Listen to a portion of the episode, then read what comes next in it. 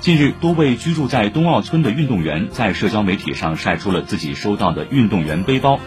其中背包里一份特殊的礼物引发关注。光明网报道，这是从全国各地青少年提交的超过四万三千幅绘画作品中选出的七千五百幅作品，以此作为一份特殊的祝福，赠送给前来参赛的各国家地区代表团成员。而且，除了为外国运动员带来温暖和善意，这些小朋友的画作还生出了一段牙买加运动员和画作小作者双向奔赴的美好故事。网友大呼是体育精神的传承，祝福北京冬奥会为奥林匹克精神和友谊点赞。稍后八点的编辑推荐，一起感受中国式浪漫。